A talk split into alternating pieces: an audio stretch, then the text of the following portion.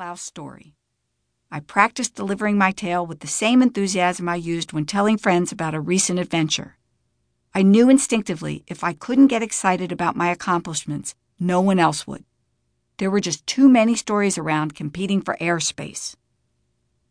When I started selling myself using this subtle and story like approach, the results were immediate and amazing. Suddenly, there was a real difference in the way my audience, agents, managers, casting directors, network executives, and even my competition, responded. They sat up with ears perked. They not only wanted to listen to me, they asked for more. As my confidence grew, I found too that I didn't have to abandon my personality. I could toss in a little dry humor and even a few self deprecating remarks. I didn't have to stop being myself.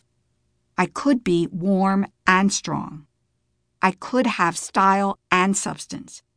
I suddenly realized, in one of those aha moments, that I could brag and get away with it.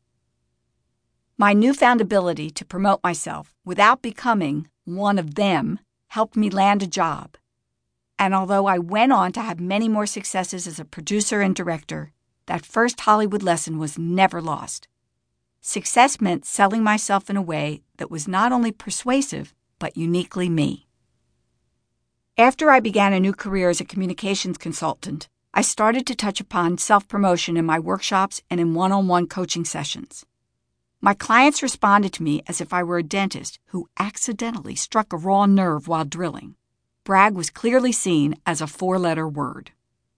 So ingrained are the myths about self promotion, so repelled are we by bad braggers or visions of obnoxious and pushy salespeople, many people simply avoid talking about themselves. And I have heard all the excuses.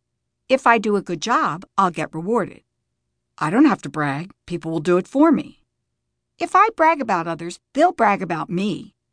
Good girls don't have to brag. And of course, the one we're all familiar with modesty is a virtue. the problem and the solution lies in our interpersonal communication skills. Not only are we uncertain about what to say about ourselves, we don't know how to say it with grace and impact in a way that's inviting to others. At its core, bragging is a very individual form of self expression and communication. A good self promoter sneaks up on you, grabs your attention, and wins you over without your even knowing he or she is doing it. Good self promoters have a way of connecting with others. They exude a contagious energy, coming off as confident about where they have been and where they are going. They know their stuff. Before even uttering a word, they take the emotional temperature of an audience whether facing one or a few hundred. They speak with sincerity from both head and heart.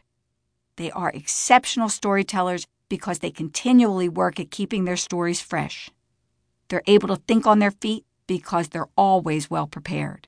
They are masters at turning negatives into positives and are often funny, even self deprecating at times. But most important, and this is key, they express themselves best by being themselves.